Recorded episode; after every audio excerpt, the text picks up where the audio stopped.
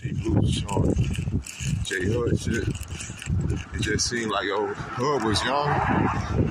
Like I say, he was they made him sign the contract, he didn't have his lawyers present. So I think I get why Sheek and him is upset for him to keep talking about this story because it's like, yo, they did a lot for you too all that imprint stuff is on behalf. I think J Hood had things mixed up. Yeah, they took something on your behalf, but at the same time,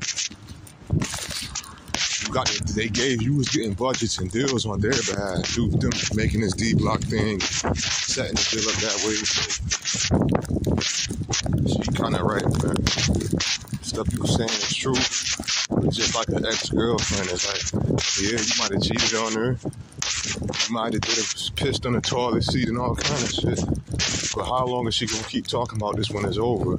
And how many, you know what I'm saying? Like that's like the ex chick keep talking about a nigga five niggas ago and keep telling the story. Yeah, it's part of your life, but goddamn, like you gonna keep talking about the first nigga you talked to and he used to piss on the toilet seat? Like, damn, when you gonna stop talking about this shit? Or what is you trying to gain from talking about this shit?